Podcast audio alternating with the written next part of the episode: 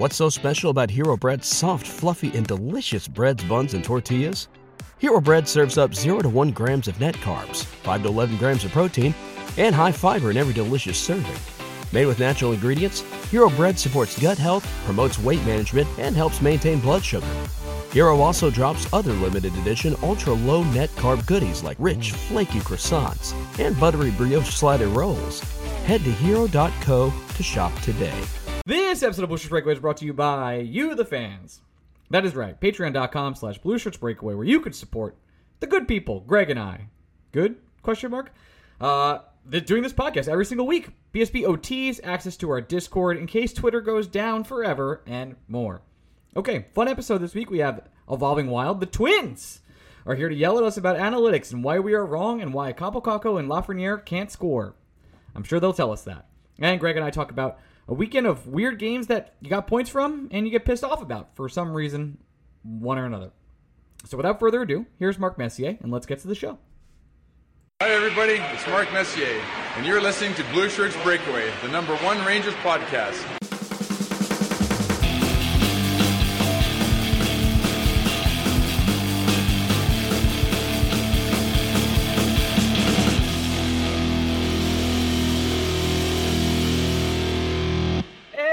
Busher Breaker fans, welcome to another week of Busher Breakaway. I am your host, Ryan Beat. I'm here with my co-host, Greg Kaplan. Greg, are you surviving the frost? Ah, it's cold, man. It's fucking cold, dude. Chicago, I gotta tell you, the windy is what I was calling it when I was there, and uh, my eyebrows froze. Thought that was pretty neat. Yeah, I I had to shoot some video for one of the schools I work for, and it required me being outside for like 35 uninterrupted minutes, and I did it without a hat, and I was like, oh yeah, Yeah, those are kind of important. It's fucking it was cold. 85 degrees two weeks ago, and this has been weather talk with the guys. Um, Sure was. Let's let's get right into it because the Rangers had two games over the weekend, two games they got points from, and yet I think, and I think we share the sentiment. I'm excited to hear. Uh, ways we uh, like unhappy wins, unhappy points. How would you how would you describe these kind of wins? What do you like in Mets fandom? What would you say? Like a game you were you won, you probably didn't deserve to win, or you played like shit and you got away with it. Well, the sh- the problem with the Sharks game is they didn't play like shit again, and I think that's where it's frustrating because it's not accurate to say the Rangers are playing poorly. That that's not casting the right picture onto what this season is. Uh, w- aside from a couple games this year, the New York Rangers have not played poorly. They're simply not scoring, and it's it's the equivalent of getting guys on base and making hard contact, but not scoring runs. Where you're frustrated, you're like, the signs are all there that this can't possibly continue. There is no way this team can generate these significant scoring chances, control this amount of the puck, dominate this amount of the play, tilt Look the this ice. good, Gregory. Yeah, uh, it's- like they look amazing, and then the the goals never happen. Yeah, but I, I will say I, I am more accepting of the frustration now that I, I this team doesn't stink. I won't say that, but I, I think if you're angry with the puck luck not going your way or thinking that some players aren't producing as much as you would have hoped, yeah, I don't think I can sit here and tell you you're crazy anymore. Like I, I'm happy they got the win. Um, I would have been apoplectic if they gave up that second goal with under 30 seconds to go. I would have had to, we would have had to delete the podcast. Yeah, it was I saw what happened to the Jets yesterday, and it would have been similar. Um, it's it's tough. I really, I really don't know. It is. Uh, it's just it's not sustainable in a way where like when they regress, it's going to be them scoring more goals. At the same time, I can't sit here and tell you what the fix is. There is no fix. They just have to keep doing what they are doing, but that doesn't make it not super fucking frustrating.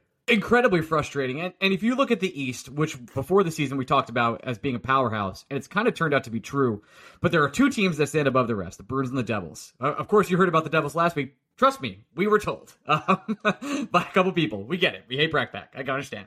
Uh, and Uh, we should probably talk about that a little bit though, because I did. I honestly, I hate doing the. I'm sorry you were offended, so I'm not going to do that. I thought it was a bit. And I thought we were all aware of it being a bit. I still think it's a bit. I still think it's a bit. He even said it himself that Yeah. it's a bit. It's a I bit. I just did not realize the amount of vitriol that existed to a very large extent of the Ranger fan base before. The the rivalry is stronger than we than we you and I think it is. no, I first of all, I don't think the Rangers Devils rivalry is strong at all. If if people people can feel how they feel, I don't think I, you and I are in the minority in terms of uh, Rangers Devils relationships. I just I I Brat Pack can be very antagonistic, and I think he gets under people's skin in a way that I was just blind to. also gains favor with a lot of people in ways that are just shocking. Uh, but just for everyone out there that said, "Hey, it's your seventh year anniversary. Why did you have Brat Pack as your guest?" Because we had other guests and they couldn't come on. I promise. Yeah. also, it's just like I don't know. I I thought it'd be funny. I Yeah, really did. I thought it would be entertaining. Let's get back to the, standings here. So, uh, Easter Conference, the Brewers of the Devil stand above the rest, but everyone else is like within one or two points. It's not like the Rangers are buried here. It's not like they're back. They're tied with the Islanders. Both have 19 games. Penguins are back one point. Somehow the Flyers are still hanging around three points back. If they win tonight, they'll be two points back of the Rangers. But even the Hurricanes, who I think you and I would, I, most NHL pundits had them first overall by a mile, and that could still happen, by the way, long season uh, are only have 23 points through 18 games. So the Rangers have some time to get this together. But when you say, what do they do to get this together? Well, nothing really can change because right now, Greg, they're still carrying 23 players. They are uh, they sitting Vitaly Kravtsov for some unknown reason, which we'll, we're going to have to get into. I think there, I mean, there is reasons he's struggled, but the future of this team really, really kind of harps on him not doing that. Uh, it, and that's how far the team is going to go. And uh, they really have to figure out how to fucking put the puck in the back of the net. Like Kakko, he's looked he looks awesome all the time, and yet when he gets to the net, I don't know what happens. Either a goalie makes a great save, or honestly, it's on him having some stone hands, or he makes an extra move. It, if he gets that, like I'm, I'm going to be very, very happy with Kakko's production this year. He's looked awesome. The forecheck's awesome, but there, he's not the only one that's doing that. There are plenty of Rangers that have that are snake bitten out of their fucking minds right now. Lafreniere being another. Yeah, I I don't know. To your point about like, oh, the Rangers need Kravtsov. I don't think the crazy thing is they're playing so well. I don't think they do. Like Gauthier's been so good that I I don't. The Rangers needed one of Gauthier and Kravtsov to really beef out that bottom six, and Gauthier's being that guy. So I can't. I really can't sit here and say that.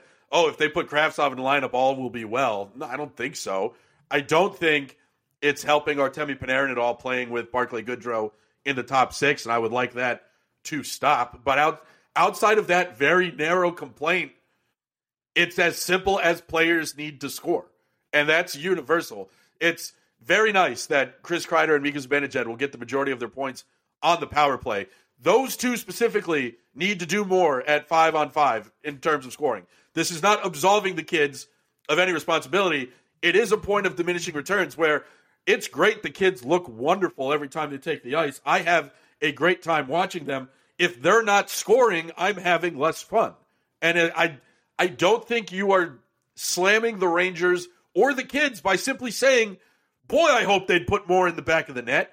Now, I know that uh they're like 5 on 5 expected goal numbers. It's it's not so much to say the kids need to carry the weight of everybody else, and it's not so much to say like Alexis Lafreniere had 19 even strength goals last night. He just needs to keep doing that. Blah blah blah.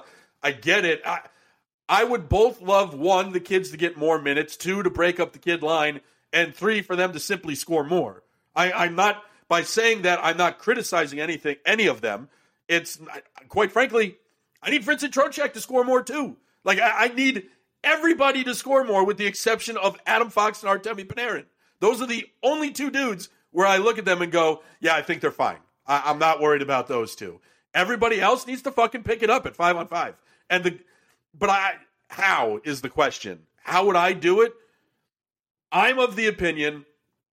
Uncle Rick brought this up, and I Uh, gotta I know, tell you, I know where you're going. I This thought is- it was it, it was pretty good, but it's easy to say I would move Chytil and Kakko up and put them on that second line with Panarin, and then I would have a third line of Lafreniere, Trocheck, and Gauthier, and I think that would be not just more balanced, but it's just like you're putting Lego pieces together that I think fit more snugly with each other. But uh, my big fear, and we talked about this, as much as I love Trocheck, my big fear giving him that contract is Gallant's. He probably would have thought this anyway, but having a player of that quote unquote caliber and quote unquote uh, standing within the organization, it's really hard to move him down. Even if even when he's been the better player recently. It's not it's not a demotion. He's still going to be on the top power play unit. He's still going to get critical offensive and defensive zone faceoffs if you need them. And he's still playing with a guy like Alexi Lafreniere who is supremely talented. But I just I think right now part of the problem is I mean Trocheck is just the unluckiest of unluckiest bastards. He, uh, the the boys cannot avoid the post. Yeah. If it was a post hitting contest, the Rangers would be insane. They're one of the best teams in the league, but it's not. And Trocheck has suffered greatly from that as well. Yeah, so like it's hard for me to say that he's worthy of a demotion. I don't think he's worthy of a demotion. Can we, can we have a quick chemistry conversation? Because I, I, I, think this is something we haven't really gone over this year. Last year, we had the, the boyfriend theory, which is Mika and Kreider cannot be separated, and Panarin and Strome cannot be separated. That makes your lines a little hard. Are are we at the point already where Trocheck and Panarin cannot be separated, or no? No, I mean that's the thing though. That theory gets busted because Kreider's been separated from Mika. So if you right, can separate Kreider from Mika, forget about it. This year. So who has chemistry this year? Mika and Kreider still have it. Got it. Kidline has it. Got it. Outside of that, where's the chemistry on this team? Well, not, no, but are you are you insinuating chemistry with their scoring? Because Kakko looked great with Zibanejad and Kreider. How I would I would assume that looks like chemistry to me. Lafreniere looked great with Trocheck and Panarin. I would equate that with chemistry to me. Gauthier's looked great with everybody. That's I'd, true. I just like. Are, are, are you just replacing the word chemistry with another reason for why these guys aren't scoring? Because everybody looks great with everybody. So it's not like again, we aren't criticizing we're not criticizing the recipe, we're criticizing the result. And I don't think chemistry is chemistry is a recipe, not a result. These guys, they're all playing well, except maybe the Rangers' bottom pairing defenseman. And I'm not talking about the guys occupying the left hand side, but it's just they're not scoring. But I don't think that's a chemistry issue. I don't think the 12 forwards the Rangers put on the ice on any given time, I don't think any of them look bad individually. Sands Sammy Blais and Ryan Carpenter frustrating me here and there, but they're fourth line forwards. I almost don't care. Like the guys occupying the top nine, chemistry ain't an issue. Anywhere you go, they're just not fucking scoring. It's that simple. I just wonder if we haven't found like the lines yet. Like the where where that everyone should end up because I'm super pro kid line. Yeah, but you're just the only thing that's going to change your opinion about that is them scoring. That's true. There, there's nothing else they can do to lead up to the scoring part. Like your opinion of oh that line worked is just that the puck luck's going to turn around. Like that that's what makes this podcast so frustrating to do today because I am frustrated and I am upset with how the Rangers are playing. But the answer to the question of okay, how would you improve it?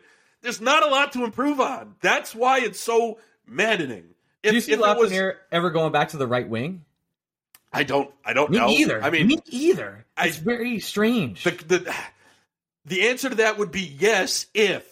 Yes, if Gauthier wasn't playing as well as he is. Yes, if Kakko didn't have clear up and down the lineup experience with so many other players. Yes, if Vitali Kravtsov doesn't come back into this lineup and produce whenever he does come back in the lineup. It's, Lafreniere on the right wing to me is a crutch to get him in to more advantageous situations. But now the Rangers are finding him advantageous situations, whether he's on line one, two, or three. I'm not worried about that. The only thing pissing me off is the buck is not going in the net. So it's just like, do I think he's better served on the right or the left?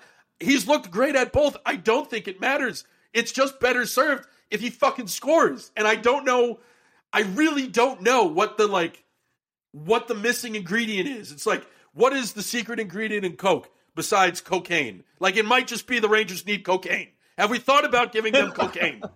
the smelling salts are close. They do it's have close. Those. It's close. It's close. Yeah, I, I don't want to say you know the uh, the points debate with Lafreniere and Kakko. It's it's endless. Whatever you want to say, but Lafreniere has looked suitable a lot of the times, especially on the on the left wing comparatively to his right wing counterpart play.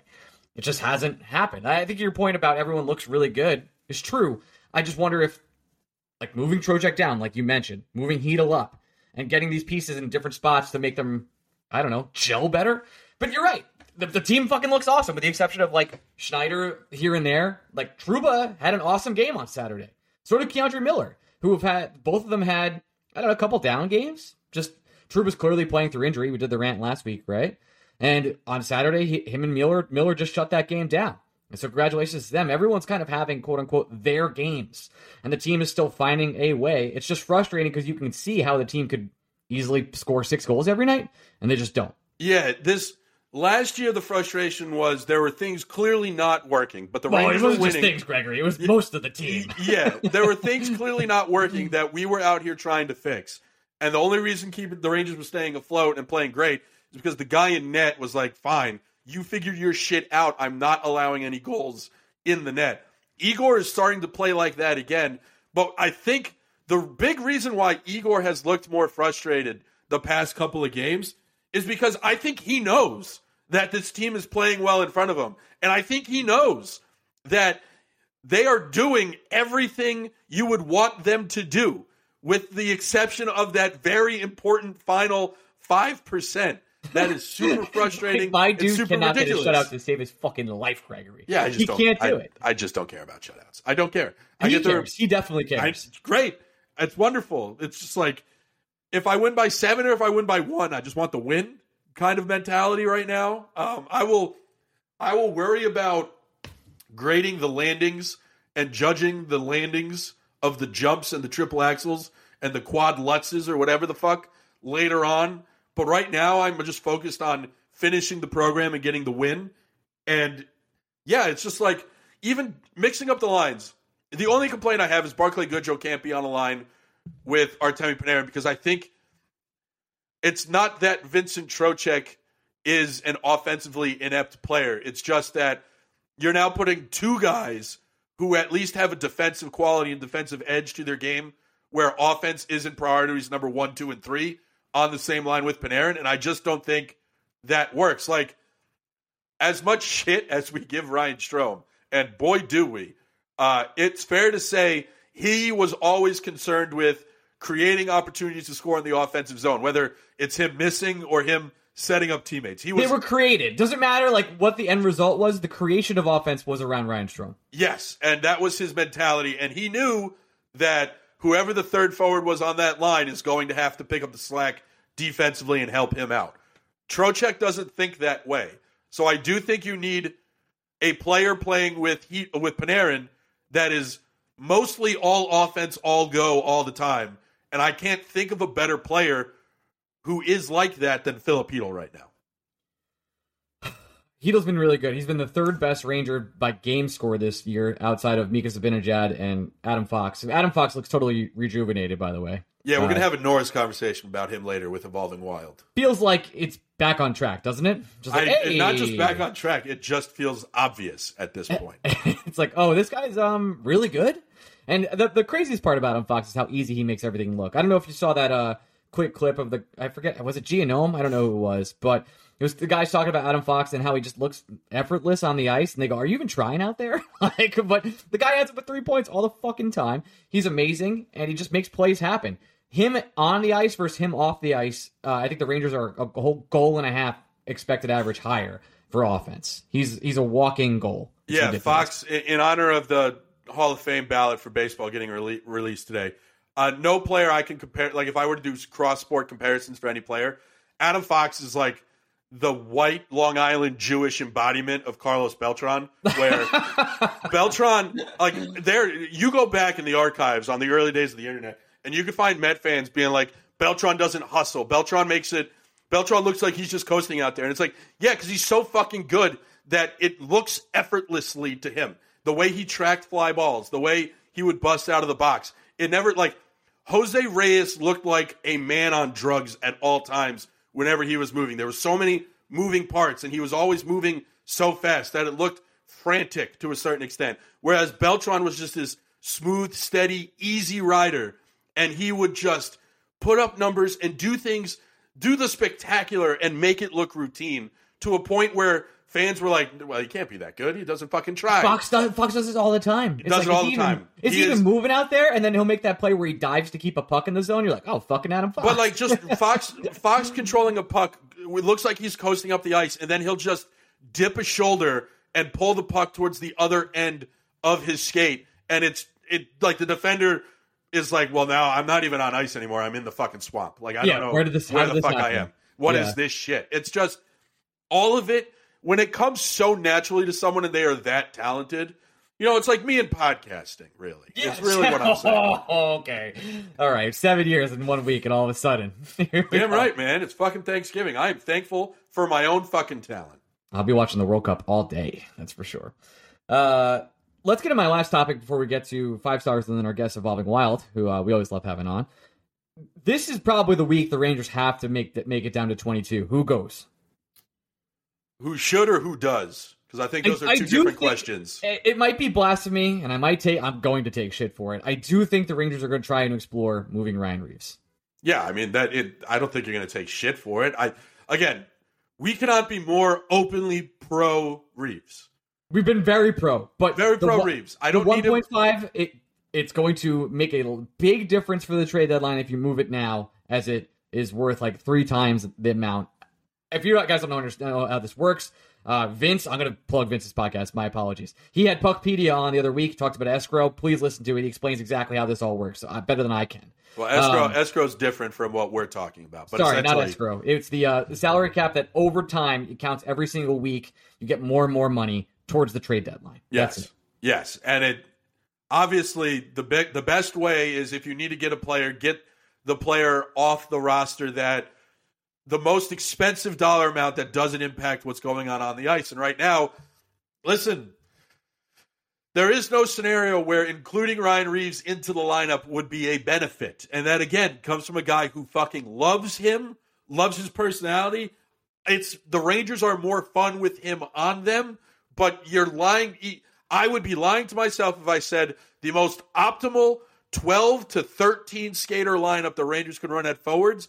None of them include Ryan Reaves. Now, I will say you can make an argument for Sammy Blais being the player as well, but I do think Sammy Blais is just coming back from a knee injury. So, like, at least there's a reason why his play is down right now, and you can make an argument for his play coming back up.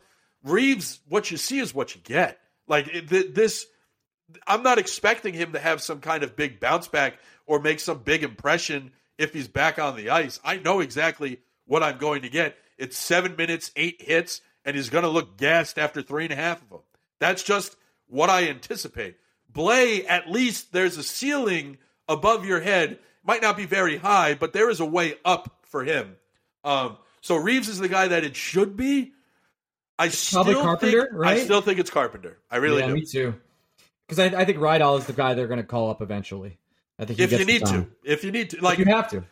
obviously, if the Rangers were to lose Carpenter via waivers, it's not like you don't want to lose a player that could play in your lineup for nothing. But it's not like the difference between Carpenter and Rydal is if it exists, it's minimal. And honestly, there's a chance Rydal is better. So it's and Rydal is waiver exempt all year. So you're yeah, if you get that's the other thing. Like if you're worried about the Rangers suffering two injuries down the middle and having to use both Carpenter and Rydal, I got news for you. Shit's bad anyway, so what are we worried about? All right, let's get to some five star questions, and then we'll get to our guests. Uh, first one from Development Take. Oh, if you want to leave these, you can go to our Patreon and sign up, get our Discord, leave them on. The, leave Yeah, you should there. probably join our Patreon, our Discord soon, because we don't know how much longer we got with Twitter. That's how, I, I I think Twitter's gonna be around. I'm not really too worried. We'll see. I, I don't know. I'm skeptical. I'm waiting for someone to just come buy it for five billion. That's what. That's kind of. That's kind you of you think he's going to eat the $41 billion loss? Uh, I don't know if he's gonna have a choice at some point. We'll see. We'll see. Boy. Uh, that was What a, an idiot. Interesting buy. All right, so development takes time. Question, Ryan. What is your favorite Studio Ghibli movie? It is Princess Mononoke. Next question. Okay. David, all hail the kayak. Can we get a discussion on Ryan Reynolds potentially buying slash heading the ownership group to take over the Senators? Uh, he will not be able to afford the Senators, and I don't think someone will allow him to come into the group unless they want really good PR. And if that is the case, it's really good for the NHL, and, it's, and there's no downside. And there's only downside is for Ryan Reynolds if the Senators suck. Yeah, like if Reynolds wants to do the Jay Z Magic Johnson 0.1 percent ownership stake, but be the figurative forward facing face, cool. Like I, Cool. I mean, it'd be fun. It's it's good for the NHL. It, It, it- really there's is. like there is no bad way that goes. We all, I mean, most of us, I would say, have watched Wrexham love Wrexham. Um, and Ryan Reynolds is smart enough financially to understand that while he can afford Wrexham right now, you and I have had this pod, conversation on the podcast. Like it does become your own creation becomes diminishing returns at a certain point where if a day comes where Wrexham makes just League One, Ryan Reynolds is not going to be the principal owner of Wrexham. They will have to import money into that club that neither McElhenney or Reynolds have. So Reynolds is smart enough to understand that he cannot afford, even as low as it is, an NHL salary right now. So if he wants to be a 1% owner in some weird ownership group, more power to him. I think that'd be great. Uh, but I do think it's been a it was a fun week with people being like, "Oh, I wonder what Ryan Reynolds can do." I don't think a hockey Promotion. player is going to sign in Ottawa because of Ryan Reynolds. Promotion. That is it. Yeah, this isn't. No, you're not getting uh, like a fantastic striker from League Two Yeah, like. Claude Giroux went back to Ottawa because he's from there. I don't think Ottawa is going to attract more free agents because Ryan Reynolds is the owner. Agreed. Uh, Jay White, 180.11. With Barry Trotz still available, I've been wondering how hot is the coaching seat for Gallant, and what has to happen for the seat to heat up? Also, love you guys. Are the best part of the Ranger season so far. Thank you, Jay White. Uh, I think they have to miss the playoffs, and there's no way he gets fired this season. Yeah, They they have, to have miss to- the, they have to miss the playoffs, and there's no injuries, major injuries.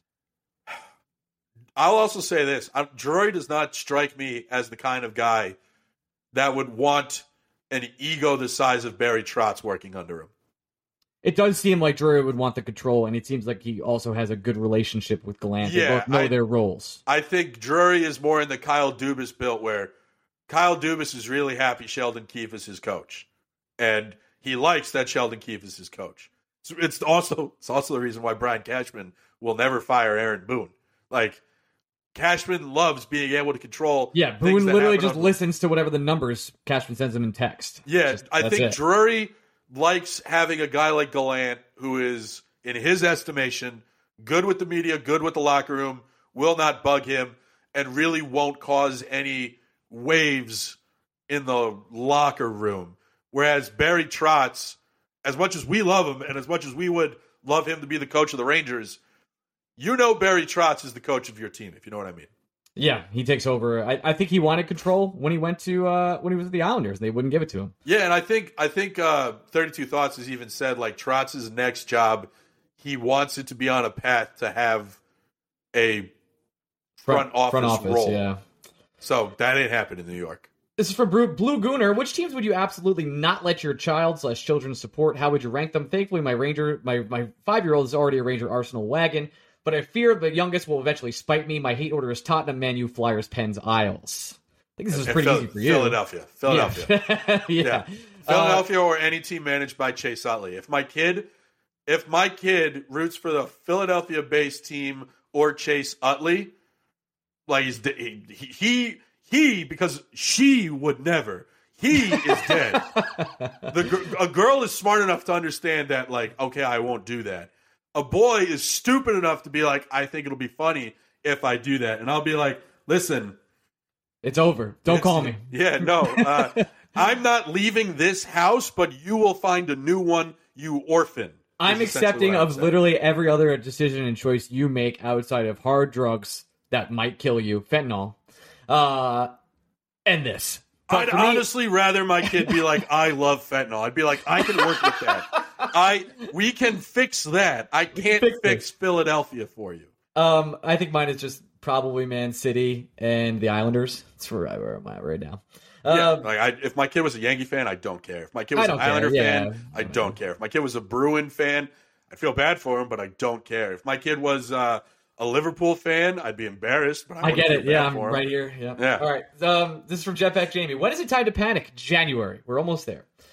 Uh, I, I will say I, I feel a level of importance to at least win on Tuesday so the Rangers can be in that quote unquote theoretical playoff spot by Thanksgiving. It'll make me feel better. It's stupid, but I agree with you. At 10:30 start, I don't know if I'll make it. Uh, this is from Kako's Beard. The trade is one for one. Sammy Blais for Frank Vatrano. Any opposition? No, but can they also trade salaries?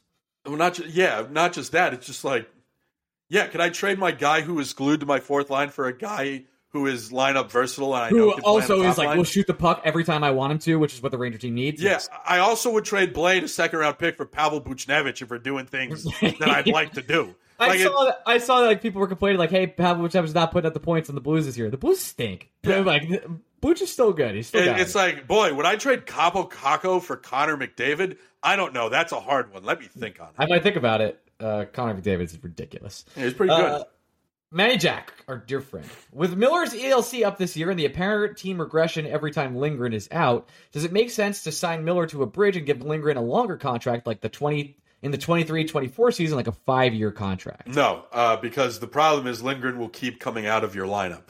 So you Yes. just need to figure you need to figure it out without Lindgren because Lindgren's not going to magically become more resilient as he ages. He I- plays an aggressive style of hockey that we've talked about before that does not age gracefully. And if you don't want to go the way of the Dan Girardis and Marc Staals again, you're Perfect. not extending Ryan Lindgren. I like Ryan Lindgren a lot. I would wish he would sign a 3-year deal. His agent should immediately be fired into the sun if he ever did that. Frankly, I don't think I'd go longer than two years on Lindgren. I would do just constant two year contracts. I would do a 3-year after this one again, uh, but I there's no chance he takes less than 5. Period. Yeah, I'm. I no. I. The problem with the Rangers is there's too reliant on Ryan Lindgren, a player who's going to keep coming out of this lineup because of how he plays hockey. They need to fix that. They don't need to magically hope that Ryan Lindgren somehow gets healthier. Just Gypsy says Julian Gauthier is on pace for 15 goals. Does he get there? Did he reboot his router and continue downloading? I don't think he gets there. Uh, but We should have the awkward conversation of, you know, there's a chance Gauthier is still the odd man out. yeah, absolutely.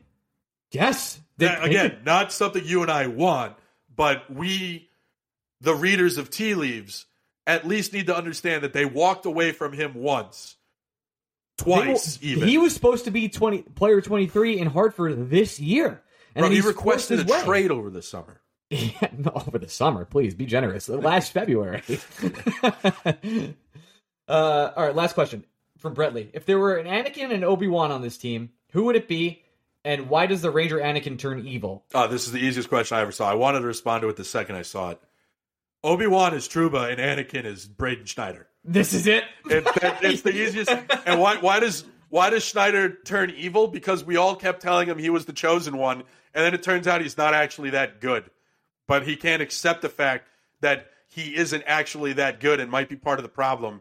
And there are other Padawans out there that maybe we should have given more attention to, and we lost our ways. And Trouba, you might not always agree with every decision he makes, but boy, is there a lot of wisdom beside behind every decision that he makes, and he's going to have the high ground. Yeah, it's adult Schneider, baby Trouba. It is the that is I mean- the easiest question I've ever heard in my entire life. It was tough flying through the trenches, but we did fly him to the Dallas Stars, not the Death Star. So there you go. All right, let's end there. oh Jesus. Uh, we'll be right back with Evolving Wild transition. What's so special about Hero Bread's soft, fluffy, and delicious breads, buns, and tortillas? These ultra low net carb baked goods contain zero sugar, fewer calories, and more protein than the leading brands, and are high in fiber to support gut health. Shop now at hero.co. Ranger fans, it's time to light the lamp this winter with our friends over at the DraftKings Sportsbook, an official sports betting partner of the NHL. New customers can bet just $5 pregame money line on any NHL team to win, but we know it's going to be the Rangers. And you can get $150 in free bets when you do so. If that wasn't enough excitement, you can also turn small bets into bigger payouts with same game parlays you know, the things we promote occasionally in partnership with DraftKings. Combine multiple bets like which team will win, how many goals will be scored, and more for your shot at an even bigger payout. All you got to do, download DraftKings Sportsbook app right now. Use promo code Blue Shirts. Bet $5 on any NHL team to win their game. Get $150 in free bets if that team wins. Only at the DraftKings Sportsbook with code Blue Shirts. Minimum age and eligibility Restrictions apply. See our show notes for details. Hey, we're back with our first guest. We have two guests today. Uh, both of them are twins. Uh, they're Josh and Luke of Evolving Hockey, Evolving Wild. Uh, they're recurring guests, and uh, they're best known as Blue Bar Good, Red Bar Bad. Gentlemen, welcome, welcome back. Thank you for having us. Thank you for having us. What is this? Our fourth time? I was trying Fourth to or think. of- fifth? It's like Yeah. once a year. It's seven years now, so I, I think we didn't really find you until year three. Yeah, it took a while, and we were, we were, yeah, we. I'm, I'm trying to think. I remember the first time we did it, we were at our old place. We moved like two years ago, so it's been at least three or four years that we've been coming on here and there. I think the biggest shock of all of this is every time you guys come on, I make a joke about how the Twins are going to trade Byron Buxton, and he's still there. He's still here. on? He's still here. The you know he. uh um, I mean, the Twins are still a bit of a sad state of affairs, but you know we still got Buxton. Still got Buxton. Yep. Hope and dreams, everybody. Uh, I know. There's there's a lot we want to talk about. Uh, uh, and Greg sent you some notes beforehand, but I have some curveballs. Okay. All right. Uh, so, oh, actually, no, fuck. This is in one of his questions. I did it. See, I- you you do something for a long enough time with one person, you can anticipate his fucking curveball. I, I read the questions and I didn't read well enough. Hey, Um, let me let me just say we're we do this all. We're twins. We do this all the time. Yes. you guys, it's, I, it's ridiculous. So let's let's start with this question that Greg had uh, buried in the notes. Uh, usually, in most sports, there's most improved players, but Libor Hajek in the past was so bad that since he's average now, is he in candidate for the most improved player? Um, I was, uh, you know, we were before this. You know, we did a, big deep dive into the Rangers. Uh, you know, I mean, I always just have, you know, want to prepare a little bit, and I don't know. I normally don't consider players who are still like, you know, not that great going It- from like worst defenseman in the league to like kind of not good anymore. Like, you know, I maybe I guess is my answer. it's, it's, a, it's a valid question. Greg has the best theory that it's Libor Hajek is the best story in sports because nobody gets this amount of chances.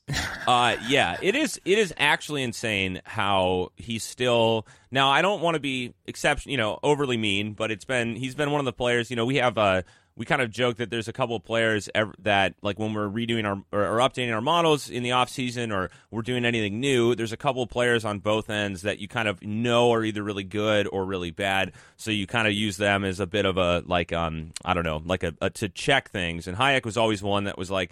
Oh, yep. Okay, things look good because he's yeah, down he's down here. Ristolainen, Jack Johnson, Branson. Yeah, on like the those- high end, it's you know McDavid, Matthews, Makar, those those things. you know, So- and then you know Fox, which I'm sure we'll talk about Adam Fox. because now, what is but- Hajek is what he's like? Is he a kind of more of a seventy, or is he being actually So more? they've been rotating him and Jones legitimately. Okay. Uh, in a way that's kind of scary. Jones had some times where he showed flashes, but had some defensive lapses, which really didn't sit well with old Gerard Gallant.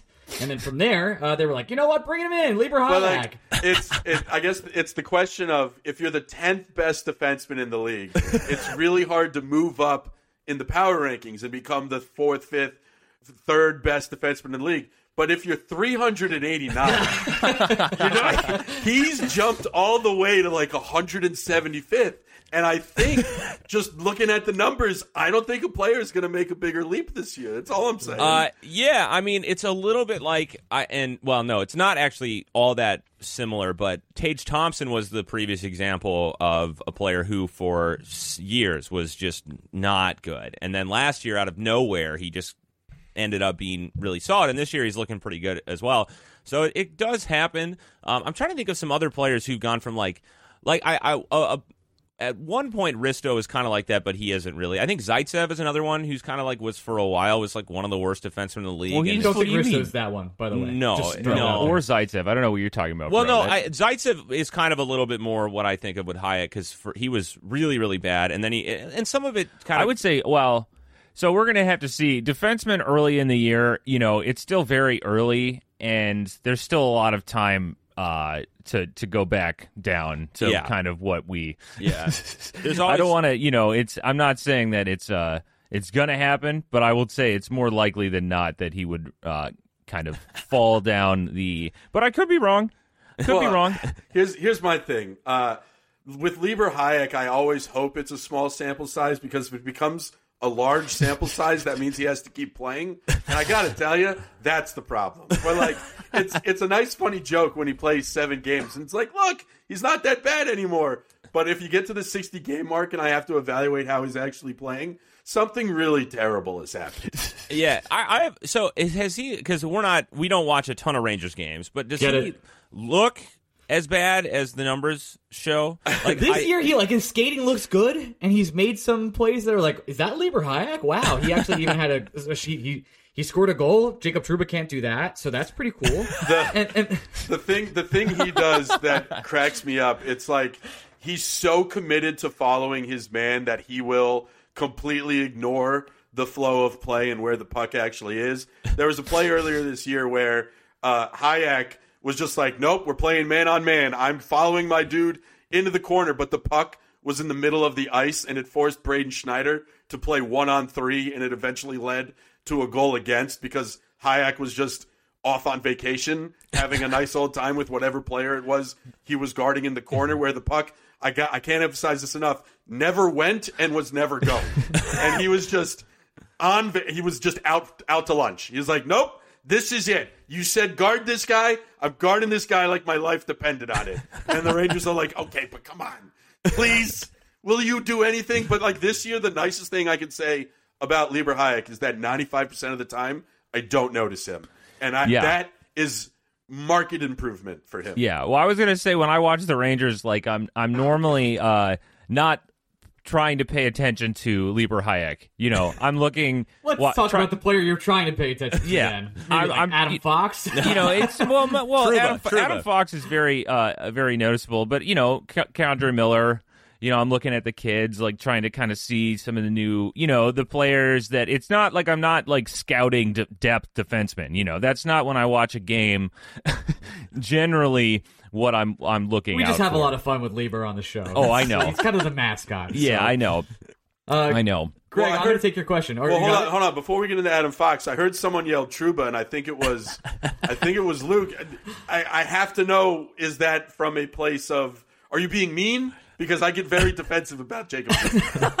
Trouba. well, doing looking into, I, I guess It was Josh, by It the was way. It was not. It was I'm, I'm okay. Luke, Um, and that's Josh over there. No, I, I was mostly joking because you mentioned him earlier, but he's been a player that I think we've kind of watched here and there, mostly because he, like going kind of going back to his older days, like when we were first getting into it. Trouba was always a really interesting player, um, and I was mostly joking. I haven't really watched uh, Jacob Trouba all that much this year, so I apologize. Mostly slap shots from the blue line, and some murder Yeah. here and there, and playing injured. So yeah, that's- he. that's I will good. say that um, currently, by some of our models, we probably would have him as the worst player this year on the Rangers. oh come on! um, that would be my. Uh, now I I will caveat Well, I by saying know. I he's don't- been having uh probably um some of the worst like shooting um and you're talking about shooting you know from the blue line but uh you know I haven't actually watched like a lot of his habits or not I- but I will Oh say oh my that dude, he sees the puck. That's it. like he's slapping that puck. Yeah, I don't, are are do you guys are you fans of Archer?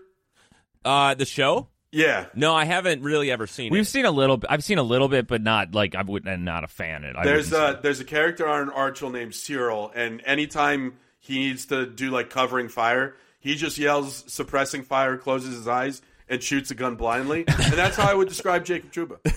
Yeah, I would say based looking at uh, you know, some of our models, I think that that that that's a pretty good summary. Yeah, that seems about right. Yeah. It's he's interesting this year though because his actual like five and five, some of his like shot and quality generation is not.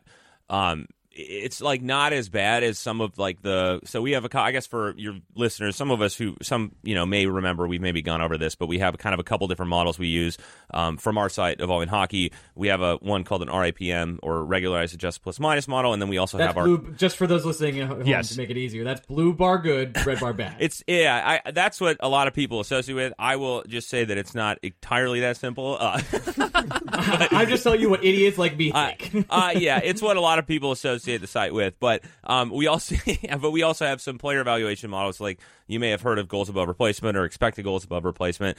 Um, and so from some, like they're kind of used for RAPM is a little bit more of like the more looking, kind of more into the numbers type thing. And from that view, I think Trouba's actually looked like kind of a little bit more average in terms of just his general shot generation this year and like kind of quality production. I, I mean, he looks better than Hajek and you know a few other defensemen, uh, and not a ton. But I, but yeah, I was saying that like the most of his like negative value is coming from his individual shots, Yes, which yeah. seem to be um not going in the net. He can't help himself. It's unbelievable. He's Yeah. like, should I pass this to my skill players? No. Well, I do- the kids that are wrong. I do believe he leads the NHL in most shots taken without scoring. As of last Thursday, it was 57 shots without a goal. Yes. yeah, that that makes a lot of sense to me. Yeah. That, uh, okay, so that lines up. I Yeah. just saw, you know, you're, we were talking about um, players just coming out of nowhere, and I saw some. Uh, well, we don't need to talk about the Flyers, but Nick Seeler has been uh, causing me. I just wanted to go look into some things because he's looking really good. Anyway, doesn't matter. Not going to talk about Flyers here. This is the Rangers. uh, let's uh, let's get to Adam Fox. Actually, a good point. Okay.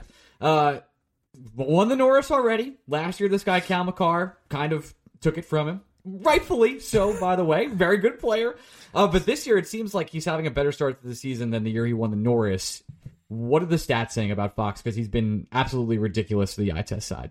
Uh, I mean, yeah, Fox is. I, I think that we would have him right now, and probably I, it's still really early, obviously. Um, but I think he's easily in the top three, like probably top two in terms of like the Norris contention right now. I don't remember exactly what his start looked like in his Norris year.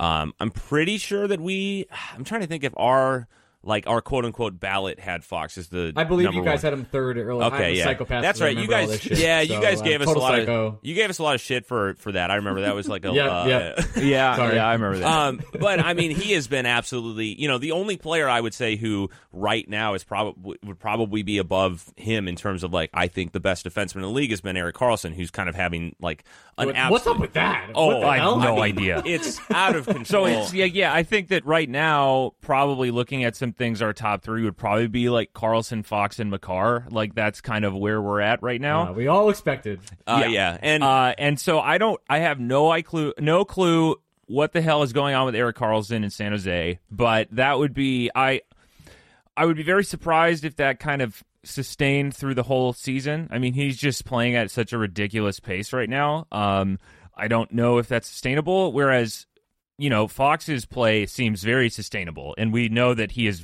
one of the best. If you know, I mean, he's one of probably I don't know top consensus like top three, top five defensemen in the in the league. I don't know what the consensus is, but that would seem to be, um, you know, given he's just been had such consistently strong results. Um, that I think that you know Fox for Norris, you know, you might get the. Uh, I don't know, get the banners out Yeah. early uh, this year because yeah, Uh, I think that's that's very much looking like it's in the cards. But overall, I just think that Fox has been. I mean, I, I just think he's been the Rangers' best player this year. Like, I Oh, think yeah, by could- far, I would say. uh, yeah, by quite a bit. And our kind of our models really just agree with that. I, I think that every he's he's kind of doing the same the thing that like the you know there's a couple different or I don't know there's a couple different like kind of profiles that we sometimes like to I don't know I don't, I don't want to say put defensemen in but you'll see from time to time. And Fox is uh, kind of in that well I don't know we're Wild fans so I always used to joke that it was the Jared Spurgeon model but does everything well. But Fox does you know, like Spurgeon was always does everything well. There's some defensemen who are like that, not no no weakness, but maybe not a, a particular like huge strength. Where Fox has, um, you know, he, he's just like just so good overall in general um, that I, I think that it's like I based on especially on his kind of past, I, I think that easily he seems like he's on pace to be like a finalist in the Norris right now, but it's still obviously really early. So Well, it feels like we we- sometimes when you're watching a great player, you, you almost I hate to use the word bored, but you do find yourself getting like bored a little bit by greatness. Where Fox bursts onto the scene as a rookie, has this great Calder campaign. Everyone's like, "Holy shit, this guy's so much better than we ever thought he would." And then he somehow raised the bar the next year after that, wins the Norris, and you're just thinking to yourself, "The sky's the limit for this guy." And then last year, it's not that he underperformed, it's just he did everything you expected him to do as one of the five best defensemen in the NHL, but didn't seemingly do the extraordinary that was above that. So I feel like people took him for granted a little bit. And then this year, he's just come out and he's not only been the best it, it's it's double edged where he's been the best Ranger player. The Rangers have been playing better, but for whatever reason, not scoring goals. But yet Fox is scoring goals. So now he's not just this dynamic defenseman, but also they're one of their one or two biggest generations of offense coming as well. And it's like it, we're back to remembering how special this guy actually is. And I, I, I say all that to say maybe David Quinn is just a defenseman whisperer because that's what's brought Erik Karlsson back to life. yeah, I mean, it. I think there's, you know, if we're going to talk about Karlsson more, you could, you know, we could you could really just you know find any anything and it would kind of this early in the season it would it would probably make sense because it doesn't really make sense at all i guess is what i'm saying. But I, I yeah I, I think fox is he's just a player that is just been he's been super solid too and i think it's a I, for you guys it's a little and rangers fans in general it's a little bit of a shame that Makar just happens to exist right? Like you said that you know he was so good and then Hedman also had a fantastic year last year. Um, and fox just i think got a little overshadowed by a little bit of the narratives around Hedman but then also just Makar's insane year as well. Um, so he's he's back in kind of I, yeah, and I think right now, I mean, there's a couple other players that we've considered like kind of top what top five like defensemen for a bit. I think McAvoy's been up there for a bit. Hamilton was up there. I think Hedman obviously and Makar now, but Fox is definitely I think in in that kind of category of um uh, of just like the really solid defenseman who's like consistently one of the best in the league. Go ahead. See, but what you're not thinking about is when in 2030, when Kyle Makar loses his legs, Fox is still going to have his brain. So he's got the long game on him. Like that's it's really. But also, if you guys want to talk about the inverse of Karlsson, it's Hedman, right? Because has anybody been more oh. red Oh. bar bad than Victor Hedman so far I this year? I was just looking at that. I was like, what is going on here? Because like you know, sometimes like when it's early seasons, you know, in the early season with our models, I'm you know looking at the outputs trying to see if there's anything wonky, and I saw Hedman. I was like, what the hell is going on here? And I, then I was like looking at his like raw on ice results, and it's like. Yeah, I don't know. That's a head scratcher. I haven't really watched a lot of Lightning games this year, so I I don't know what's happening there. But yeah, Yeah, uh, when when you're in the kind of down in the in the bottom with like uh, you know Tyler Myers uh, and Branson and you know some, it, it's just like what is going on now. Obviously, he's still playing a ton of time, but it's just like yeah. Again, I like Luke said, I can't really speak to what he's looked like, but considering how good Hedman was last year and how he's how good he's been for.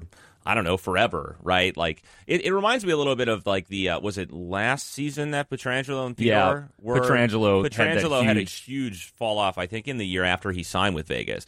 Um, and he's a little bit on the kind of bounce back, but that but was the, another the one, weird too. thing with Hedman is that he's still on the Lightning. It's not like he changed teams and I went know. into a completely new system. It's like he's still playing with all the same players he played with last year, and it's I just think those like, guys are just exhausted, man. yeah, I was gonna That's- say they've they've played a lot of NHL games in the last like three or four years. You know, it's it's gonna catch up with them. I don't know, maybe not, but it seems like it kind of is. Yeah, with Hedman is just it's so weird because he was all for you know for years was so so solid defensively, and this year that's where his value is really tanked has been in his defensive play. Um, and so yeah, it I would have to go. You know, I, I don't want to act like I've you know have much insight into what if he's if there's been any change there. But yeah, he's like you said, he's like the opposite of Karlsson this year. Um, you can maybe Yeah, well, Erik yeah. Karlsson stole his powers. That's Yeah. maybe I That think doesn't the- it doesn't make sense what he's doing. No. It Yeah. no. Speaking of not making sense what they're doing, last year the Rangers analytically stunk. They were unbelievably bad, with the exception of this guy Igor Shesterkin. You might have heard of him. now the Rangers, uh, blue bar, very good, and but they are not the they're not the same team. They can't win close games. They're losing in overtime all the time. Why? But they they can't score. What are the what are the analytics saying about the Rangers overall when it comes to their performance? Um, I mean, just so we we do a, the the model I kind of like to look at for this is the same thing with the blue bar good, red bar bad, right? But it's just instead of with skaters, it's with teams. So it's the same model. It's just instead of having skaters in the model, you replace it with teams. And so I would say that at basically at even strength, they're looking pretty average and they're looking pretty phenomenal on the power play and shorthanded. Um, so it seems to me like looking at it from kind of an outside like statistical point of view is that their special teams are really kind of um, where they're kind of you know making all of their well a lot of their production is coming from and then even strength they're just having a lot of um, poor shooting luck I would say Um, I don't really know why that is. Um, We, or we don't know why either. The post exists, like it's just been a nightmare. It's like Yeah. every Ranger can hit the post a million times, but the whole season it's just been shoot the the, the, the Rangers have never looked like this. Shoot the puck forty eight times, dominate possession, uh, lose. Like, well, it, it's like it's it. uh, it's the first year ever where fans are openly wondering, like, are they shooting too much? Do they like in order to be successful? Do you have to shoot less?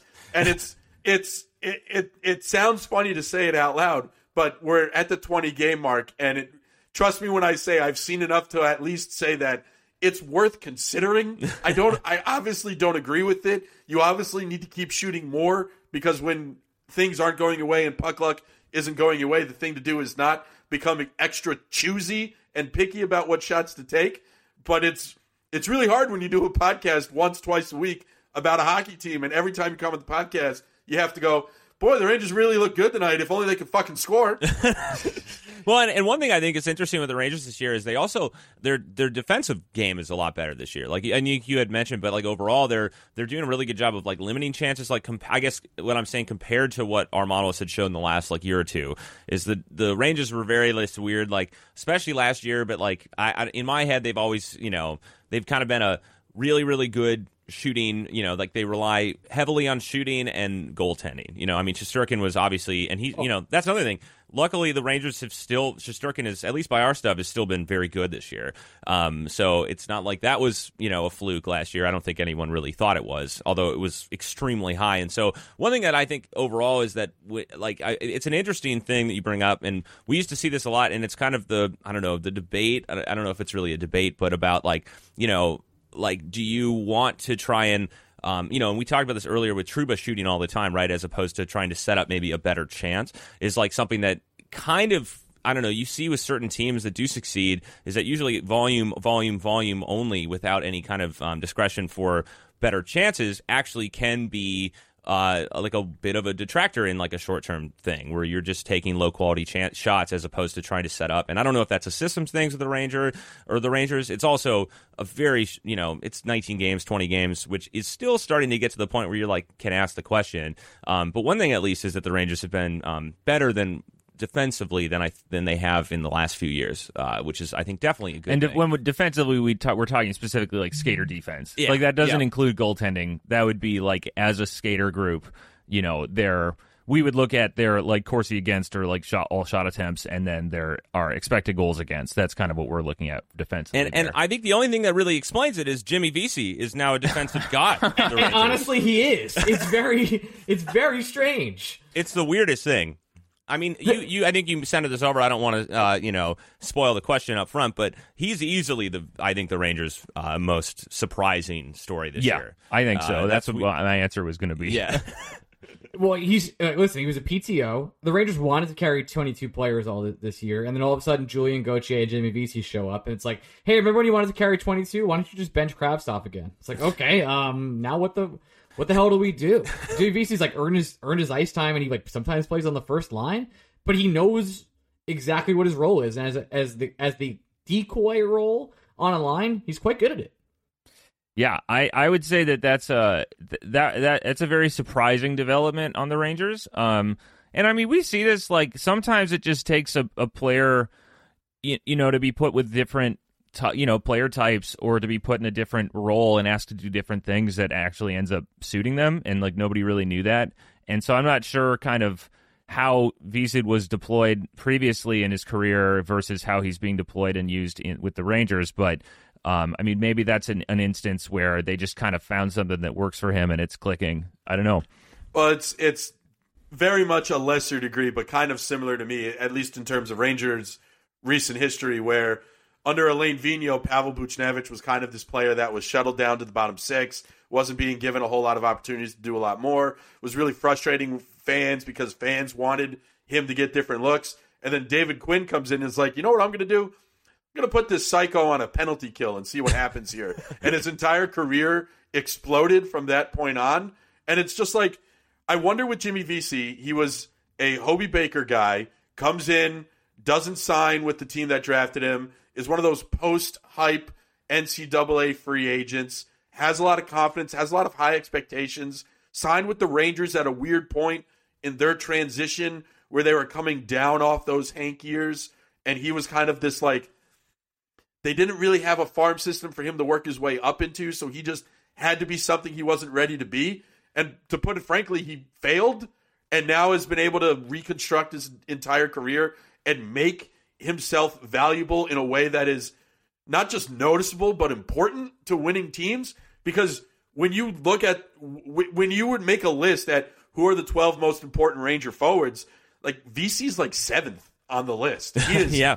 comfortably up there Yeah, and it's interesting to look at his past. Like you mentioned, I mean, because he was with like it wasn't like he was terrible with New Jersey last year. Like he didn't play a ton. I guess he got 800 minutes uh, last year at even strength. So he, I mean, he I guess he you know he's he's obviously a depth forward. That was what he was, but he was pretty solid defensively last year. And one of the only things was that he just kind of had some like some unlucky. Uh, I think not a lot of goals went in when he was on ice, which is you know, but he was still solid. And you kind of see a bit of a transition because he was not um, you know, in his early years, I guess you would say that he, he really, it took a while for him to, you know, ever really play a lot of minutes at all. You know, I, I, cause he was with the Rangers when he was back in. Well, no, he played. He played like a lot of time Oh, with the Rangers. No, I, I, forgot right. about yeah. that. I was looking at it cause he, Lost his two front teeth for them. Yes, it's true. but it's kind of, yeah, it, it's one of those weird things where it's like, I would, you know, yeah, it's it's hard to really say, but it's been very surprising. That was, you know, with the Rangers that that Vesey is, you know, it's kind of funny. Look at their depth charts right now. Cap Friendly has him on the top line, and he's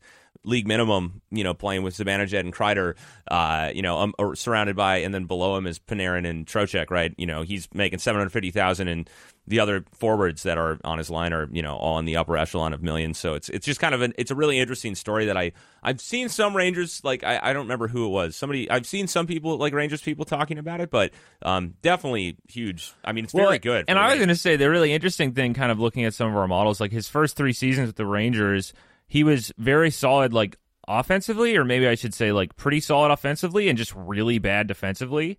And now he's kind of completely transformed his game, where it's like the exact opposite of that. Like, I mean, not exact opposite because his offense is like pretty solid too, but it's just his defensive play from our models has like gotten re- with the Devils last year and with the Rangers this year has just improved significantly. Um, which is just kind of odd. Like I don't know, there's some players that, like I was saying, they kind of just get shuffled around, put with different playing or with different players, and then they get put in a different role, and they actually like where scouts may have saw something in them, and that actually didn't end up working at the NHL level, but they hey they have another ability or another set of a skill set that actually does work in the NHL level, and that's working out really well. Let's talk about finding skill sets that work in the NHL. Chytil, Lafreniere, and Kakko all, all look better eye test wise than I've ever seen them. They can't seemingly score. I don't know what's happening, but every single time they're out there, they have possession of the puck for two minutes. They skate around everyone. They look better, and then nothing happens.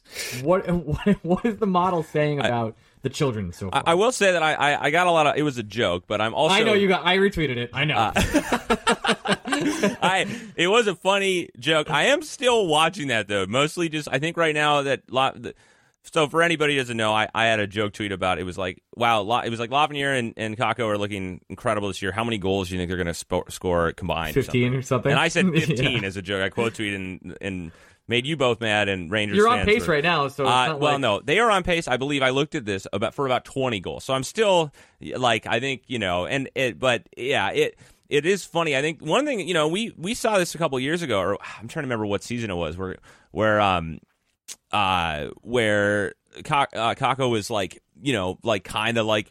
Where did this defensive season come from? And I'm trying to remember which one that was. Where we That were- was the second season under Quinn. yeah, and this season he's been like oddly still really solid defensively. I mean, and and so So it's- maybe not oddly. well, not oddly. maybe- Sorry, not oddly, but I think ba- I, I I'm talking about how I don't know. I'm not sure what the Rangers narratives are, but I think most people still think of him as like supposed to be this offensive talent. Who, He's an amazing you know, value for two point five million dollars as a right winger. uh, yeah, and and he's been. I mean, he's been really solid. I mean, like he hasn't been any spec. I, I wouldn't say he's been spectacular, or maybe what some Rangers fans would hope for. But I, I think some of the scoring stuff will obviously come, and I think it's some utilization, but he's been really, really solid. And also, like what I mentioned earlier with the defensive side, like I think I think Kakko and um you know and Vesey and like uh you know even Lafreniere, like it's kind of helping convert the Rangers into a bit more of like a responsible defensive team.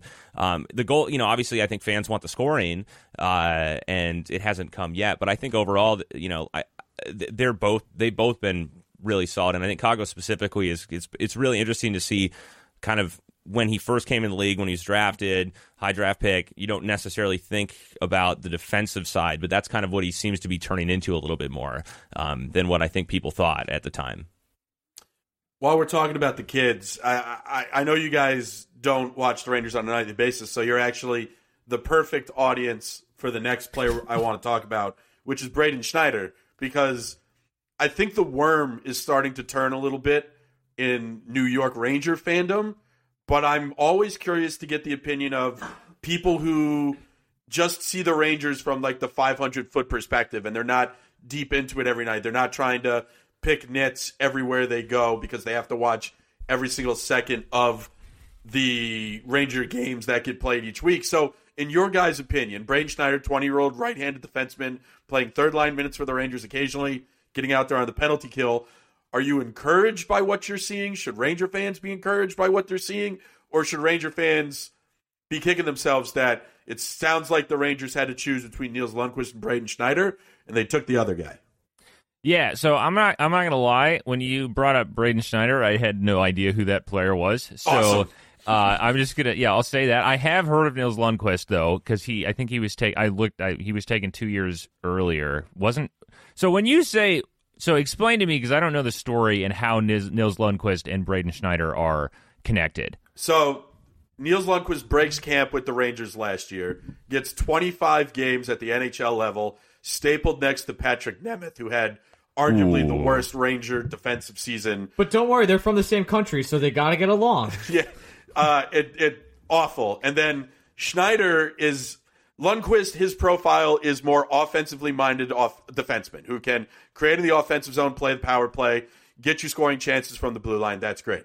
Braden Schneider is built more like a Gerard Gallant defenseman, where he's a stay at home defenseman, will lay a big hit, can do some things offensively, but no matter what happens, you're getting a defenseman's defenseman with Braden Schneider. That and I don't mean that to like the negative correlation because he came up and he played quite well with a really bad defensive partner in Patrik Nemeth. Again, there, there's a theme that connects them both, and it's Patrick Nemeth, which is the most depressing part of all this.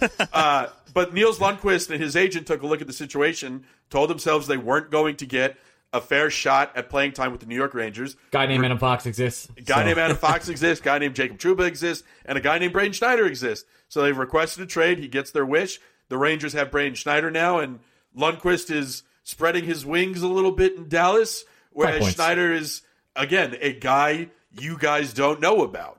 Which, while it, it doesn't say everything, it does say something. So I will say, so just cursory, like early season results this year with, you know, I know Schneider hasn't, I just kind of look, looking into him. He played for the Rangers last year. So Lundkvist with Dallas has been very solid. Um, I will say very good. And Braden Schneider this year, um, specifically offensively, like from a kind of shot generation, like just when he's on the ice, like his impact on shot rates and shot quality is very, very solid offensively. He's weaker defensively, as you mentioned. Um, and Braden Schneider, his um, impact on offense, like shot rates and shot quality, is basically the exact opposite, where it's been really bad. Um, but he's been more solid defensively, which kind of ex- you know matches what you just explained. So if I, you know, being 100% honest, I would be pretty disappointed that Nils Lundkvist is not playing for the Rangers right now uh, instead of uh, Braden Schneider. I hope that doesn't make people mad, but that It would be my because he he wanted to run a power play, and he was never going to run a power play here. yeah. I mean that's Ever true in his life. Yeah. That- yep. And so that's fair, and you know more power to him. Uh, but yeah, I would uh, I would say, but again, this is like Braden Schneider. You know, he's a very young player. You know, he's only 21. He's this is his. He's played now like 60 games in the NHL. So you know, you see this with players like this where they're kind of trying to fit in and figure out, um, you know, how to best, you know, play in the role that they're given, and so I think it's still pretty early um, in his career. So I'm not going to say anything definite about where his trajectory is, but um, yeah, that's kind of I guess my take on it. And to go- just to go one step further with it, again, it not to blame his individual performance on the players he plays with, but he's been playing with Zach Jones and Libor Hajek all year, and I think at least two of the games in which he's played with Zach Jones, Jones has randomly been benched for a whole period at any given time. So Schneider gets put into an even bigger line blender where he's playing with even more jumbled messes of other teammates. So like consistency in terms of who he's playing with is not exactly a premium he gets to enjoy. Yeah, and, and that's the one thing I think with especially with younger players, I think not having a you know, I, I think we've kind of been watching it with some of the young wild players or some other young players in the league, you know, like I mean Marco Rossi is one, Shane Wright as well. I think it's just really tough, especially when you're that young and you're you're still inexperienced, when you are put in a situation where you're playing kind of bottom pair minutes or like seventh defenseman or like you know, very you know fourth line minutes like as a forward it's just tough when you don't have that consistency and you're trying to like and you're also you know one of the things is that i, I think still some teams i don't i'm not going to say the rangers don't uh, they clearly probably know this but like how you know if you're not playing with the best players like and especially if you're or even you know good players if you're saddled with players that are maybe a little suboptimal um that could be really hard i think for young players so it's it's i think it's way too early to say that Camera pans to Lafreniere and Kaapo Kakko, who have six minutes of power play time in the last three years. yes, yeah. yeah, I, I- I don't want to come off because you know Schneider is still really young and and um, but so far his uh, I think defensive like- results have looked sol- you know pretty good. but a- again, I want to say that like generating offense when your defen- when your when your partners are Libor Hajek and Zach Jones, like you know, that's going to be difficult. I'm not going to lie. That seems like it That's would, hard, and you're probably skating with the third line of Barclay Goodrow, who Yeah. like who somehow can score a fantastic goal on the backhand randomly, but then other times like can't figure out how to offense at all. Yeah. Yeah. So it's like you know, it's really. I, I mean, I think that this is this just brings it up with for like I Josh mentioned Marco Rossi, but like you know, we watch the Wild most consistently among all the teams just because you know we live in Minnesota and it's um. But anyway, and so with Marco Rossi, like he by our models has ended up looking like one of the worst rookies in the league this year. Um, but it's you know, it's if you see look at the context of like how he's been deployed, it's like he's been on like third and fourth lines with like other basically AHL Now you grinders. understand me. Yeah. Now you get everything I went through. so it's like it's funny because I'm not sure what Braden Schneider's like draft profile was, like what he was kind of scouted to be, because he was taken 19th overall, right? Top like, floor, uh, top four floor, like second pairing guy. That's the draft profile. yeah. So like I don't know, and like that's the thing is like if you are putting a player who is you know has I don't know if he like is considered like skilled or more of like a very responsible like kind of just solid. He's two-way- very mature for his age. He has a great jawline and he throws hits. like, and that's that's like his bow. Like Nils Lundkvist is is small comparatively, and that's Yeah. that's a big part of the reason the Rangers didn't chose him. Yeah, Yeah. It's, it's just going to be one of those things where those two players, specifically in the eyes of Ranger fans, are they had a choice to make and they chose Schneider instead of Lundkvist. So now whatever Lundkvist does is going to be a reflection on Schneider, and that is Unfairly. unfair to him. But at the same time, that's just this is how us sports fans work. You had a choice, you made your choice, and now the guy you didn't choose, we're gonna look at critically and evaluate him against the choice you did make. Yeah, yeah. It's Gentlemen- very. I mean, oh. I, I think that that's uh that's very. Well, yeah, that's how it works. Well, and, and the other thing, like you mentioned too, is it's like, well, I mean, Lundkvist is never really going to have that the kind of spot that he wanted on the Rangers, right? I mean, like that was just not going to happen, right? Um, and so, Never. yeah, and and so like now, obviously, like Dallas, you know, it makes sense for him. You know, they lost Klingberg in the offseason. They, you know, it looks like he's been playing with Suter this year. You know, which is funny that you know, I and so it's it's just like the the there was more spots for Lund- you know Lundkvist. So I think Schneider is a player who, um, I, I think with some of his early results, it's still he's got I don't know, does he even have 300 minutes? I I think maybe you know 350 I, minutes. I'm still a Schneider guy. I'm not out. I yeah, oh, fine. well, and that's the thing. Yeah, I, I yeah. think yeah, it, when it's this early with a young player, it's really hard, especially when you know they're kind of in a tough position and they're kind of asked to play like these kind of depth, you know, AHL like I, I don't know, like you know, call up type roles or whatever it seems like. and you so. guys don't know this, but the power play two for the Rangers, sometimes they'll get on the ice with like 33 seconds left, and that's generous. They won't really establish the zone until there's 11 seconds left, and that's the whole power play. yeah, That is That is it. That's what Nils Lundkvist is going to run the rest of his life because Adam Fox will probably die a Ranger. Like, Yeah. that is. Yeah. it's not going anywhere. I mean, but maybe this is like you know karma for the Rangers uh, getting Adam Fox in the first place, though. Uh, listen, cool by me. I'm a, a great trade. I'll right? do the trade every it's- day of my life. You know, that seems like well, you could either have Adam Fox or Nils Lundkvist. Like maybe that's the comparison that should be No, made. no, but the the karma for Adam Fox is Henrik Lundqvist had to go his entire Ranger career without Adam Fox. with well, not just without Adam Fox, but being good enough and making the Rangers good enough that the Islanders were always non-existent. So a kid who grew up on Long Island idolized the New York Rangers instead of the Islanders. But the penalty was Henrik couldn't ever win a cup. And that's how you end up with Adam Fox. Yeah. You had you had to go through 15 years without winning a cup while also being sexy and amazing just so this future dynamic NHL Norris winning defenseman grows up a Ranger fan instead of an Islander fan so that when he gets drafted by Calgary and then inexplicably traded to Carolina, he's like, fuck both of you. I want to go to New York. yeah, that there which you is go. what Nils Lundkvist did with Dallas, by the way. So all power to him. We got a first at least. Yeah, Like, yeah. It seems it seems uh, comparable there. That that you know Nils Lundkvist was like, hey, Adam Fox did it. I kind of want to do. I don't want to be here any. You know, I don't know. I don't know where. Yeah. is- I'm assuming Nils Lundkvist is Swedish. I would have. Uh, This yeah. is correct. Yes. Okay. I was gonna say he's not like he grew up in. Nils This Lundkvist grew up on, uh, you know, in Oh, in Dallas. yeah, No, yeah, he grew up in the Dallas Fort Worth Yeah. suburbs. He, he went to Jerry World on his Sundays, and then he's like, man, I really want to go there. I can't wait. Yeah. Uh, gentlemen, last question for me. The East is very strong this year. Incredible. What the Devils and Bruins are doing are also insane. Uh, do you see either of those teams coming back down to earth? And is there any? I you called the Devils like a year ago. You were just a year too early. yeah, yeah. We were joking about how we, uh, um, you know, we were just, yeah, we've done that a couple years now uh, with various teams. Um, like last year, also, you know, we, we were a little, little early on Seattle last year too. Um, but no, I think. Uh, I think the Devils have been, yeah, out of control this year. The Bruins as well, but I think the Bruins, there were still like some people like were, I, I saw some response to like Dom's, you know, team projections and our projections as well, where there were a lot of the public models that were like, well, the Bruins are still going to be good this year, when a lot of people were like, no, there's no way. Um, and it was not surprising at all to me to see that the Bruins are still really, really strong and really, really good. I mean, I mean, now, now, do I do we anticipate them to keep their, you know, what, uh, like Bruins are at a like eighty nine percent point percentage right now? Do I think that's going to be sustained? No. Yeah, Um, but I like, mean, will Ullmark continue to be as good as he's been? You know, I mean, they, they, anyway. So I think that with the of the two, I think just because of the the especially the top players on both teams, I think the Bruins obviously have more established players in Marchand and Bergeron and McAvoy and Lindholm and Pastrnak, Pastrnak, and you know, I think the Devils are clearly like the younger team. I but I, and they also still have some questions with their goaltending, which was very clear last year. I mean, I, I don't know if that's entirely solved. So I think if I had to pick one that's like more likely to continue, I think the Bruins make more sense. I think both of them are going to fall a little bit.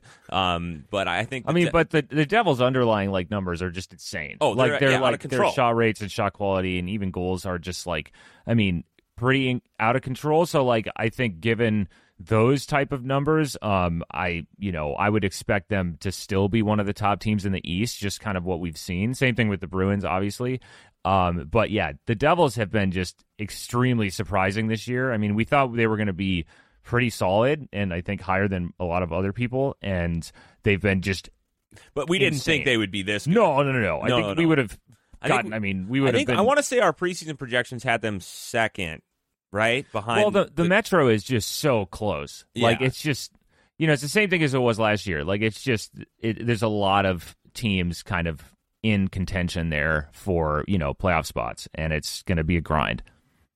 Oh yeah, uh, I just I remember over the summer all the people being like, "Oh, it's not Patrick Kane. We should be focusing on.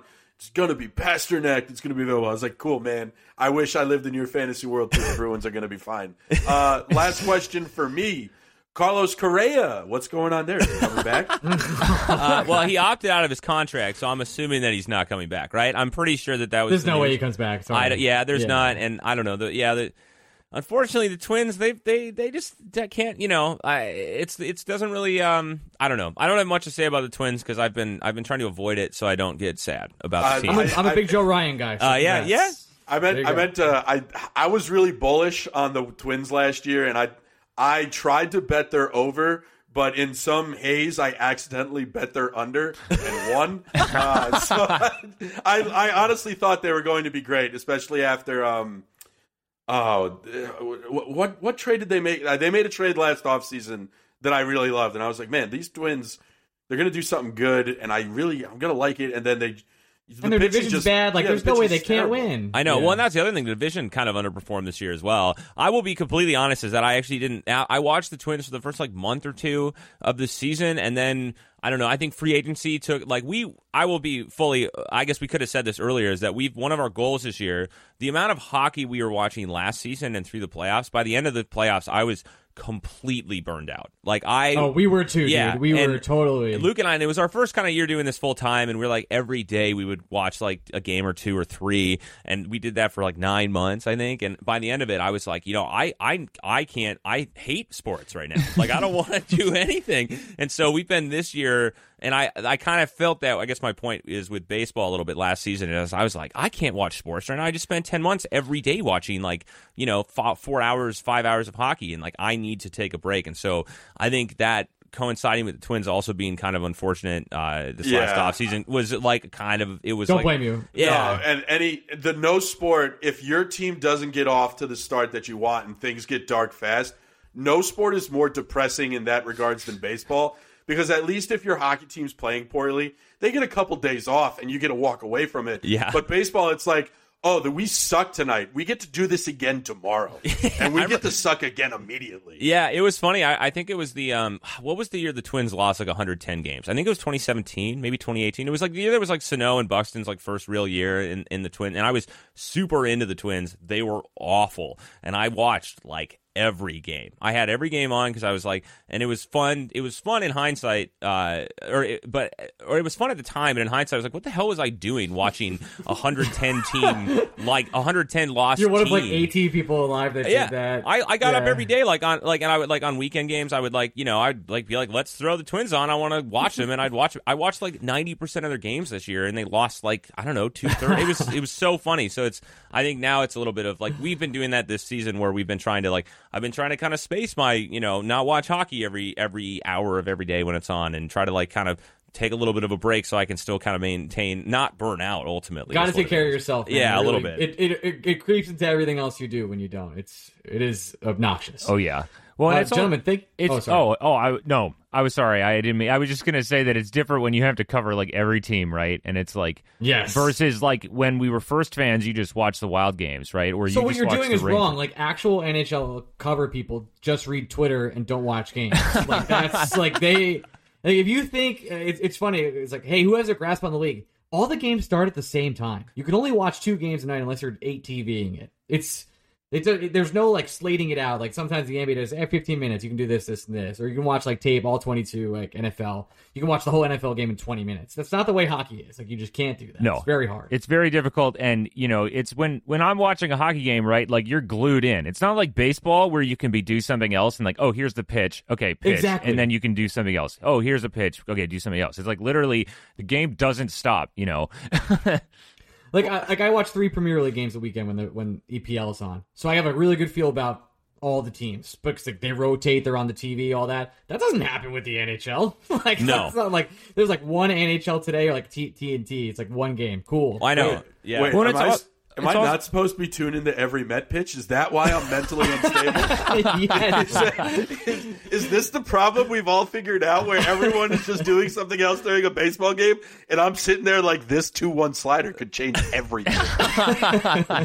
maybe that maybe that is the problem. If you change that up, maybe things. Will be. Yeah will, it sounds like a disease is what that sounds like yeah, no, Honestly, it's- you're not far off. Yeah, right there with alcoholism, let me tell you. Uh, gentlemen, we do have to go. Thank you so much for joining us. It's always a pleasure. I love doing this every single year. Anything you want to plug other than subscribing on the website itself, evolvinghockey.com? Yeah, well, thanks, thanks again for uh, for having us. Yeah, it's, it's, always, it's always a pleasure. always Thank a you. pleasure. I guess what do we have? We have uh, we don't really have too much coming up. I guess uh, uh, yeah, like you you mentioned, if you're interested in like some of the models or some hockey stats or you know projections, we have a site evolving-hockey.com. You can consider subscribing there. Um, yeah, we don't have too much. We're getting ready for. I don't know if either of you guys are going to be uh, heading to Seattle for CHAC at all for the conference. We will not be. Okay. We will not be. Well, we will be there. We're giving a very short talk at the conference this year. Um, Nice. so uh, I guess if you're going to Seattle, you'll you'll see us and you know come uh, come say hello at the bars after afterwards. Uh, Hey, let, let know. me pitch you an idea real quick. January 10th is is Rangers Wild. And we do sometimes on this thing called playback of of live watch. Would you be interested in joining us for a little bit? Oh hell yeah! Yeah, I'd That'd definitely be fun. down. I think I, I- don't know. We'll see how disappointing the Wild are in the next uh, Uh, yeah. couple months. But Uh, yeah. Also, I will warn you that us we've done one or two live watches before, and, and it's a lot of it is me just like exclaiming and making noises and not. Oh, it's cool. That's like that's what we do too, and we had like 200 people show up and watch us do that. So like, Yeah, Whatever during you during one of them, someone brought me chocolate chip cookies, and it was the best part of the stream. Wow. tell you. oh well, yeah, and we'll have to have we need to have you guys on our podcast. You know, we do a you let us podcast know. as I guess well. that we should be plugging that too, right? I guess we did that a year ago, but whatever. We have evolving hockey podcast. You can go check it out. But yeah, we'll, we'll be. I think that's it for us and plugging things. But yeah, Cool, let man. us know if you want to do that in uh, in January.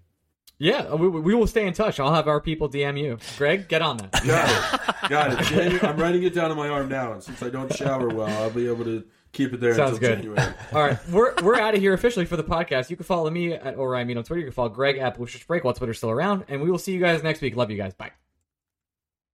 Okay, it is the end of the show. Thank you all for listening. Thank you to all our Patreon subscribers. It's how we keep the show going every single week.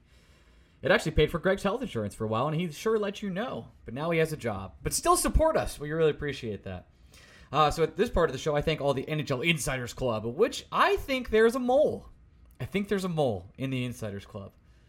There's someone out there that has an eight in their name that keeps reporting things that I've put in that chat. Very interesting. Who could that be? Hmm. World Cup's happening. Anyway, let's name them all. Adam Cassidy, Adam Cohen, Adam Curtulo, Adam Linder. Linder? Linder. Adam, feels like you're not new, but yet I'm still reading your name for the first time. Adam Keish, Alex Flynn, Alex Carter, Anthony Tarragata, Ben Waters, Ben Weber, Bra- Bill Rattel, Brandon Lekos, Brandon Magnum, Brett Granger. Sometimes I feel like you guys change your names every week, and I know that's not true. Brett McGinnis, Brian Doyle, Brian Gallagher, Brian Mallon, Chris Finelli, Chris Haru, CJ Stelwag, Conrad P. Dem- Conrad P. Damage. Damage? Damage control? Damage control. Daniel Dayson, David Narrative, David Siegel, Dennis Dysarian, Eric Stagg, Garrett Radis, Garrett Gardner, a cop. Garrett, Gretzky, McFly, Harrison Haskell, Hip Hip 89, Holosauce, Ian Rodriguez, Ian Usher, Jake B, James Masker, Jerry and Marquez, JD, John Jacques Francois, Jean Jean, Jimmy Mac, oh God, Jimmy Mac, John Artsy, John Shea, Johnny Thundercock, Jordan, Josh Kestenbaum, Joseph Friedman, Chris from Florida, Christoph Berg, going to the next page. I am waiting for it to load. Lazek, grown out, grown out. Boy, that is a bad one. Leshik, I'm going to go back to the original. Leshik Gronowski. I think I nailed it. Lou Giordano, Matthew Kai, Meatball the Cat. Maybe I did. Mike Bucklaw, Neil Grover, Nicholas Dina Cola, Pascal Perri- Perrier, Pavel Kocharev, Pro World Tanks Gamer, Randy Tesser, Steve Bach, Swingard, Thomas Welsh, Thompson, Clary, Tommy Urch Jr., Tommy O'Neill, Tor from Nine, Upstate Vin, Vinny Hay, Will Specter, and Winston, the Golden Retriever. Bark, bark, bark, bark, bark, bark, bark, bark. Was in Chicago this weekend. By the way, there is a difference between it's cold on the East Coast and it's cold in Chicago. First off, fuck Chicago cold. It is ridiculous. The Windy City, it just means you're freezing. At one point, my eyelids, I believe, were frozen. You could see the condensation just just freezing up. Um, and the Rangers this weekend, by the way, uh, were much like the frozen wind. I survived, and it was not pleasurable. It was not a good time. But but I had a good time dancing, and I had a good time. The winning part was fun but still can't get that done. Didn't get to this on the podcast as much as I really wanted to. Um, I think part because Greg won't let me talk about it. That's not true. I just, I just want to blame Greg. But the Kravtsov thing, where I, I saw that we recorded before Gallant had the quotes saying, uh, you know, I like Kravtsov. I just don't know when I'm getting him back in. All right, listen. Let's be honest here. This this team never had plans for Julian Gauthier. Just never never figured it out. They they offered him to Seattle, didn't happen, didn't take him. Now he's back up. He's making the most of it. Credit to Julian Gauthier, awesome for him. But Tyler Kravtsov is an essential part to this New York Ranger team moving forward. I don't want to say him his improvement is as far as they go, but if Kaapo Kakko can't figure out how to score, because he's doing everything else right, getting scoring and production from your right wing position is critical. And if you're just benching Vitaly Kravtsov so Ryan Carpenter can play, and I know this was all Brooksy's article today, I get that, but I feel very similar to him. And I know we've all kind of been screaming it from the mountaintops as well. If Kravtsov can't be a solution at one of those three spots at right wing, you got a problem. And not just this year, by the way, friends. Who's coming for right wing next year? Who's around? Is your second is your second ring right wing Julian Gauthier? Who's who's there's no one in the pipeline. Brandon Othmann? He plays left wing. Can he play right wing? Is it the same situation as Alexi Lafreniere? Is Othmann your top line right winger next year? Certainly has the shot for it. He can do that. But outside of Othmann, you got no money. And if Othmann doesn't do what he's supposed to do, you'd prefer this. You'd prefer to have Kakko, Othmann, Kravtsov as your three right wings for the next seven years. If everything can work out, and if that's what, if all the talent bears out, well, then that's a pretty deep right wing core. If everyone hits their ceilings and everyone plays at their floor or more. But that's the, all the development and Ranger development of forwards, by the way, just has not been good. Period. So there's a lot riding on Kravtsov's development, and yet Gerard kind of gets a pass on this. I don't know why. I don't really get it. This is why I why it was frustrating with Quinn. He ha- I, I think he's getting a pass because the kids are getting more responsibility overall this year. There's been a lot of good and a lot of positives with him, but uh, this team is this team really needs Kravtsov to work out. I know he's been hurt, extremely unlucky, and ineffective and invisible so far, but he needs playing time. There are there are players that leave the Rangers and get playing time and look good. I'm I know Nils Lundkvist was mentioned on the show. I'm still not the biggest Nils believer. I think he's good, a good NHLer, top four guy. I, I, agree. He probably never had a spot on this Ranger lineup, and uh, they got a first for him. Not not going to be the best thing ever, but still got value. So uh, I'm really interested to see how this Kravtsov thing pulls out. I don't think he's going to play against the Kings. Maybe next loss he'll come in. Uh, I, do, I have faith the Rangers will beat the Kings, so it might be a couple games till we see Kravtsov again. Interesting, going to be uh, interesting, going to be a, a whole thing over Thanksgiving. We shall see. I hope y'all enjoy Thanksgiving. I know it's the best meal of the year, so uh, my best to you and your family. Very thankful for all of you. And uh, enjoy the World Cup. Enjoy sitting around and gorging yourself. And of course, enjoy uh, drinking at the bars on Wednesday night, as is tradition. We will see you all for BSBOT, actually, Wednesday night, shockingly. Uh, and uh, we'll see you then. Bye. Love you. What's so special about Hero Bread's soft, fluffy, and delicious breads, buns, and tortillas? These ultra low net carb baked goods contain zero sugar, fewer calories, and more protein than the leading brands, and are high in fiber to support gut health. Shop now at hero.co.